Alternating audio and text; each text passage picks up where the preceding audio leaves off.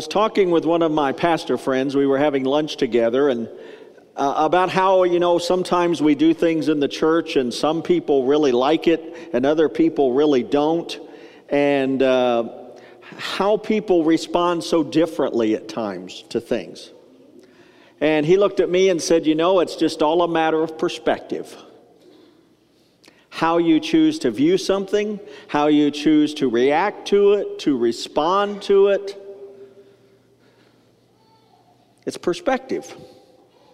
And I got to thinking about that, and I thought he's absolutely right. How we see things determines how we react to things. And it can make a world of difference in our life. You know, this situation that Sue and I are going through, we have decided that our perspective is going to be to find God's blessing every day in the midst of what we're going through. Other people might choose to say, Yeah, but you still got cancer. Yeah, but you're still sick. You're still going to have to do treatments and surgeries and things, and they could take a negative view of it. But we choose not to do that. We choose to see that every day God's hand is at work in our lives and to thank Him for those blessings. And it makes all the difference in the world in our attitude and our ability to cope with it. So, I want to talk to you a little bit this morning about perspective, especially the perspective we have with regard to our relationship with the Lord. And I know this is kind of an abstract thing and it might be a little hard to get a handle on.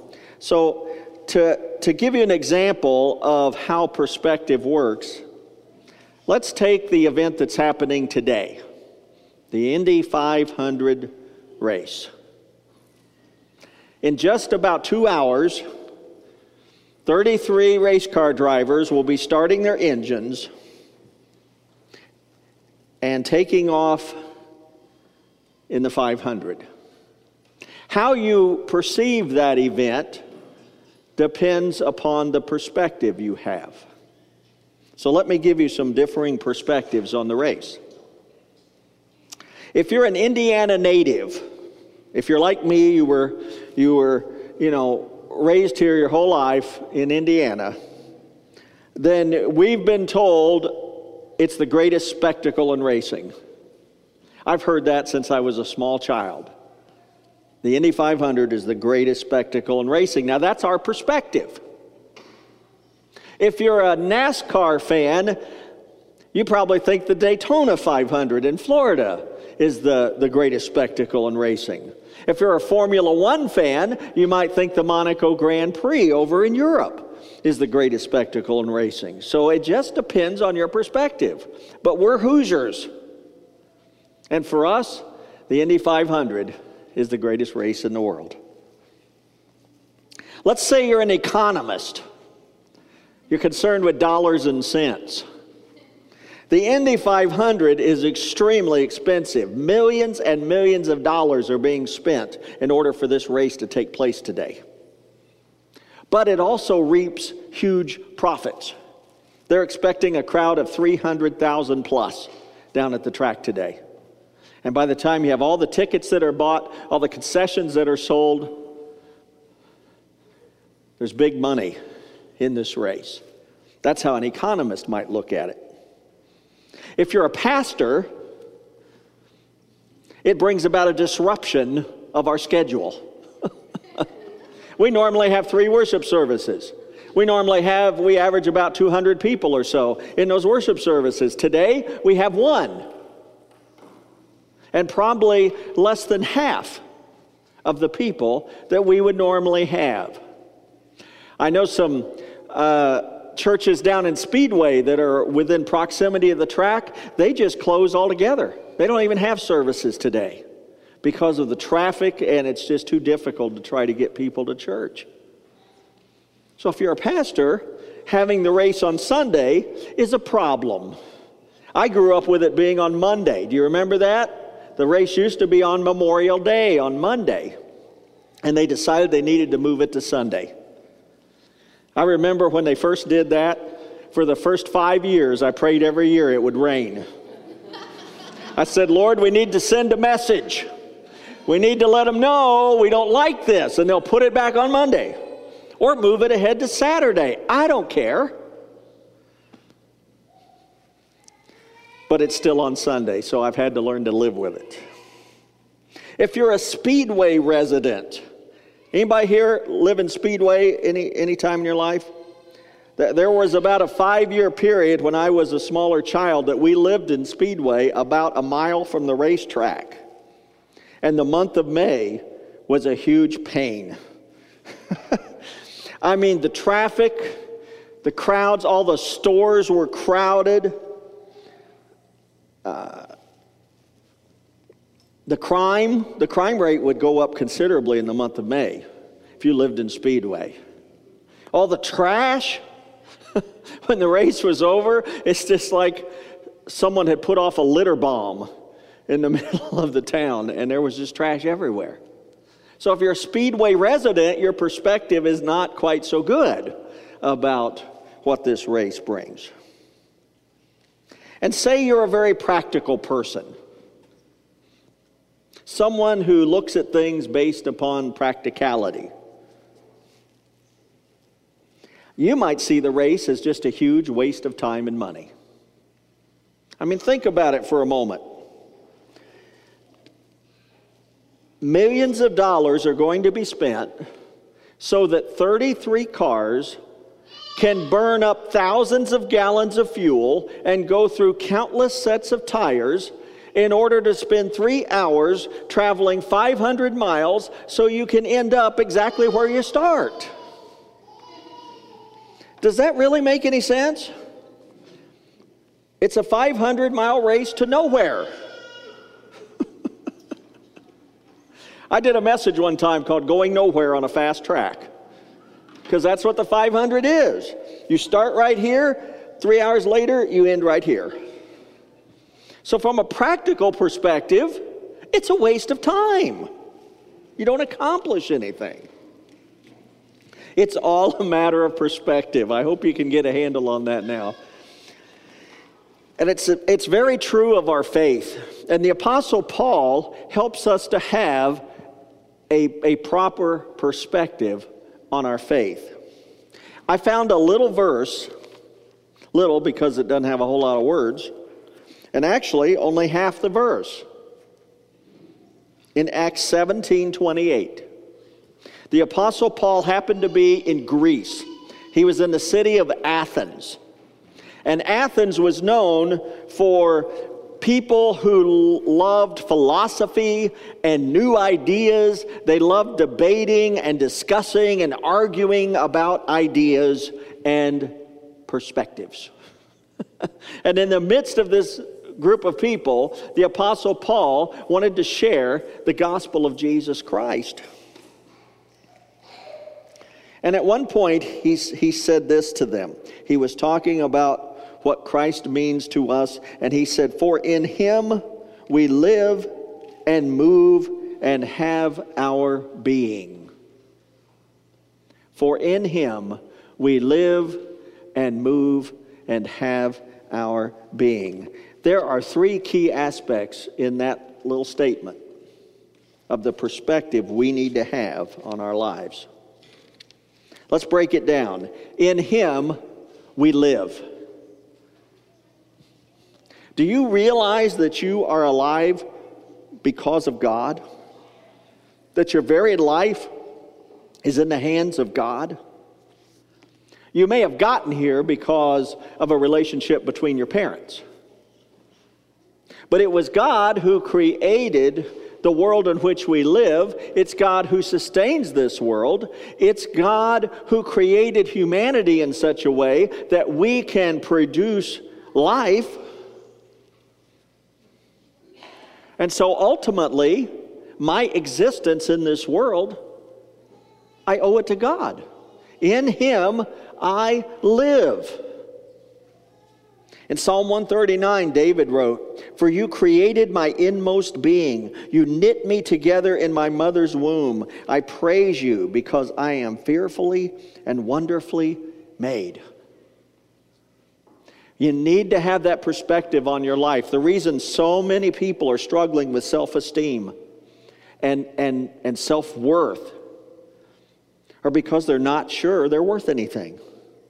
They wonder what the value of their life truly is. And if you understand that in Him you live, that your life belongs to God,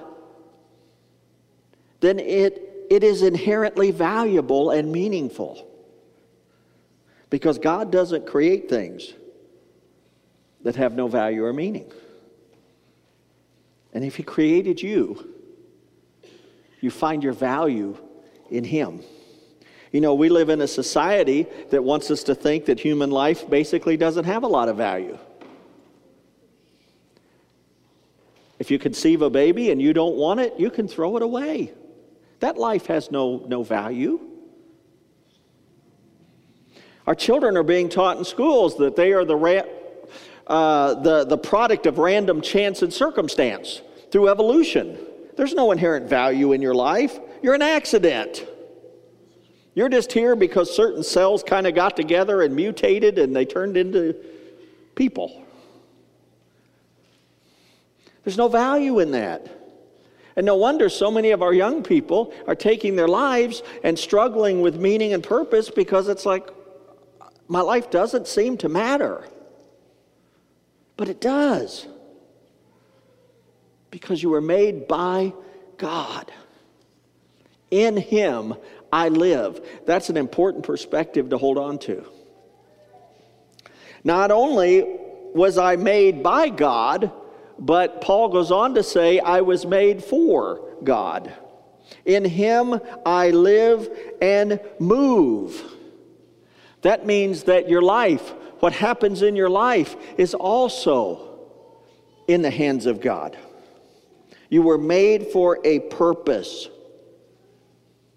Psalm 139, we read that earlier. I'm going to go on with it. It says, All the days ordained for me were written in your book before one of them came to be. In other words, God has a plan for you. I have this little book I carry. The, the younger pastors make fun of me because I carry this book. They all put everything on their phone. You know, they keep their calendar on their phone, they keep their appointments on their phone. Everything's on their phone. And I always laugh because there's usually one of them that says, Let me check my schedule, and their phone died. And I said, So you don't know what you're supposed to do, do you?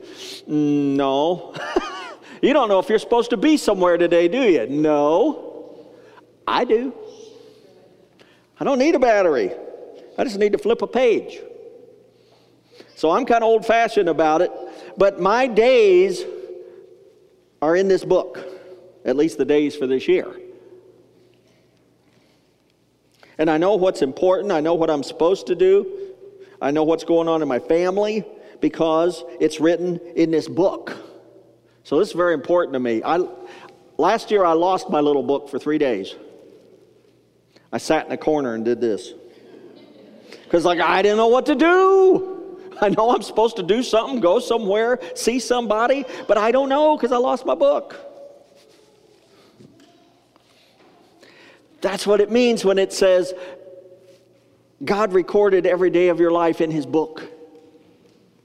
It means He has a purpose for you, He has a plan. Your life has meaning and significance because He created it. In Him we move. Let me pull out something here. My grandkids got all excited last week because they got one of these. You know what this is? A fidget spinner. I marveled at this thing. You know what this cost? It's a piece of metal with three weights and a little ball bearing thing in the middle. This cost me eight bucks. Some of them are 10.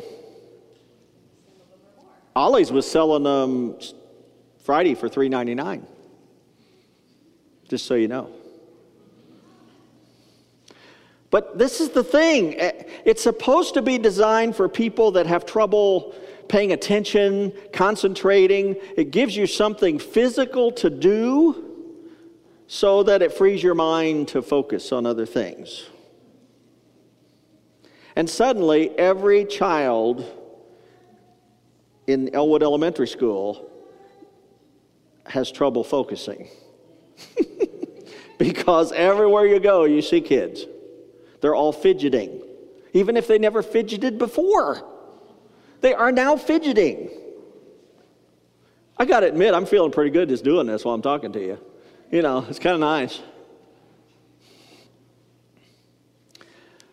But see, it's a matter of perspective. When you look at this, you see a, a, thing that kids are going crazy over and costs too much, and probably in a week or two after they get it, they get bored with it and they throw it down and probably won't fidget anymore.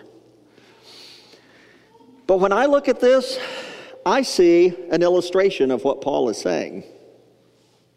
In him we move. What makes this thing work is that it is centered. and balanced. All these little weights out here balance it so that it spins upon the center here. When Paul says, In him we move, he's saying, Think of this center as Christ. And if you want to live your life the way your life was created to be lived, you're going to be just like this fidget spinner. Everything is going to revolve around him. And the more we keep Him in the center, the more balanced our life will be, the more productive our life will be, the more meaningful and significant our life will be. And we will leave a lasting legacy of faith for others to follow. But what happens is we tend to get off center. What if I hold the fidget spinner out here? See, I, I can't spin. I can go this way and I can go this way. But it's one sided. And that's what happens in our lives. If we don't remember, if we don't realize that in Him we move, we get over here.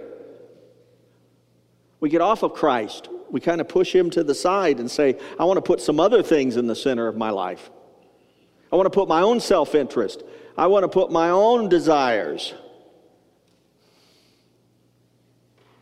And, and it doesn't work doesn't spin anymore. We're not balanced. And life gets out of whack. It's amazing what you can do with a little toy, isn't it? So in Him we live, in Him we move, and in Him, Paul says, we have our being. And that statement raises the question is my life just for this time on this earth? Is my life just for the 70, 80, whatever years I might have on this earth, or is there something more? His word tells us there's something more. There's something so much more. In fact, His Word tells us that the life we live here isn't the most important part. It isn't the most meaningful part. It isn't anywhere close to being the biggest part. This is just the beginning.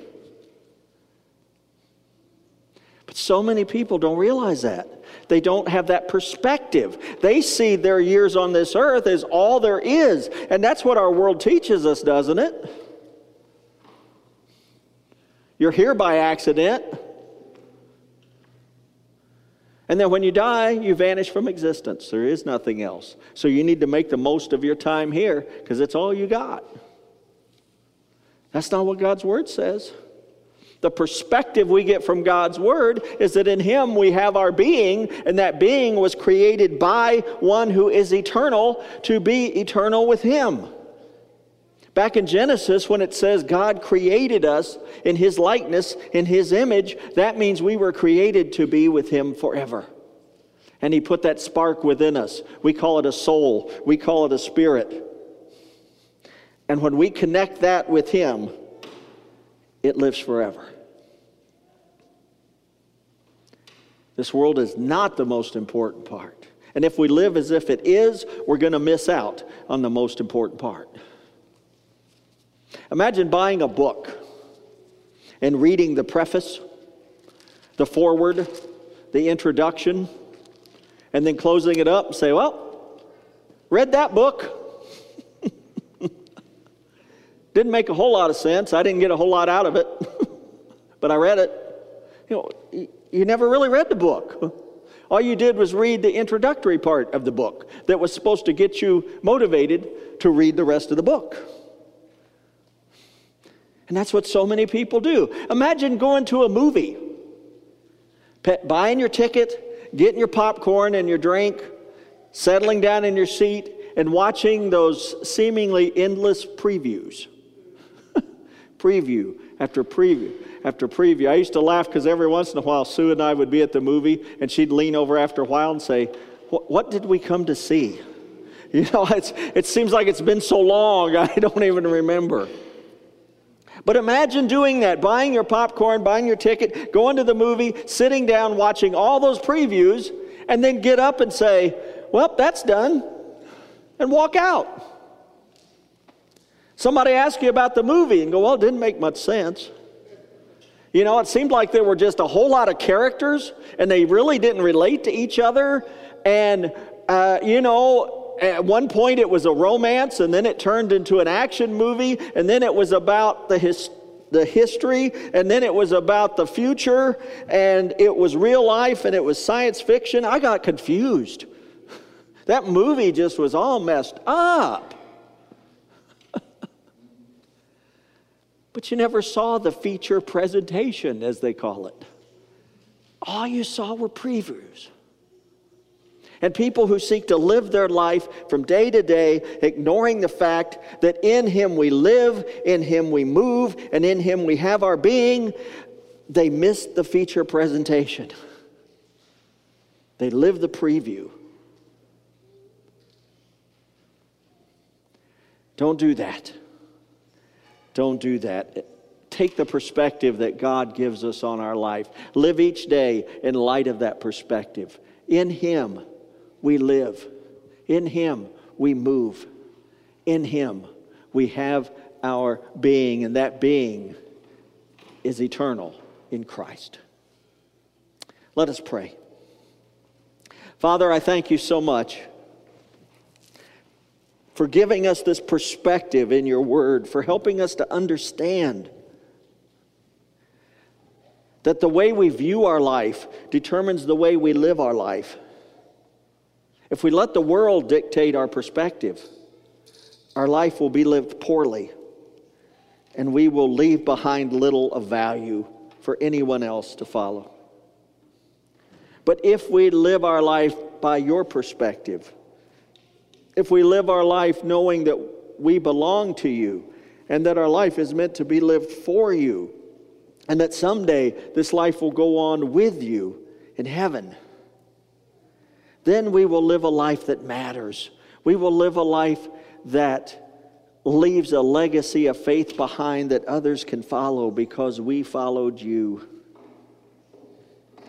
Father, I pray that you bless each of us with this perspective. For it's in Christ's name we pray. Amen.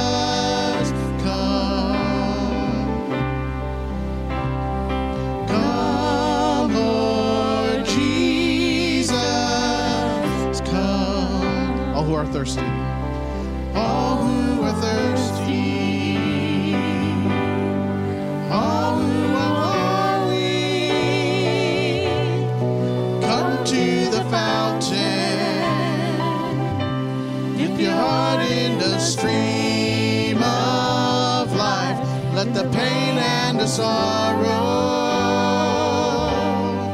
be washed away in the waves of His mercy. Dipping three cries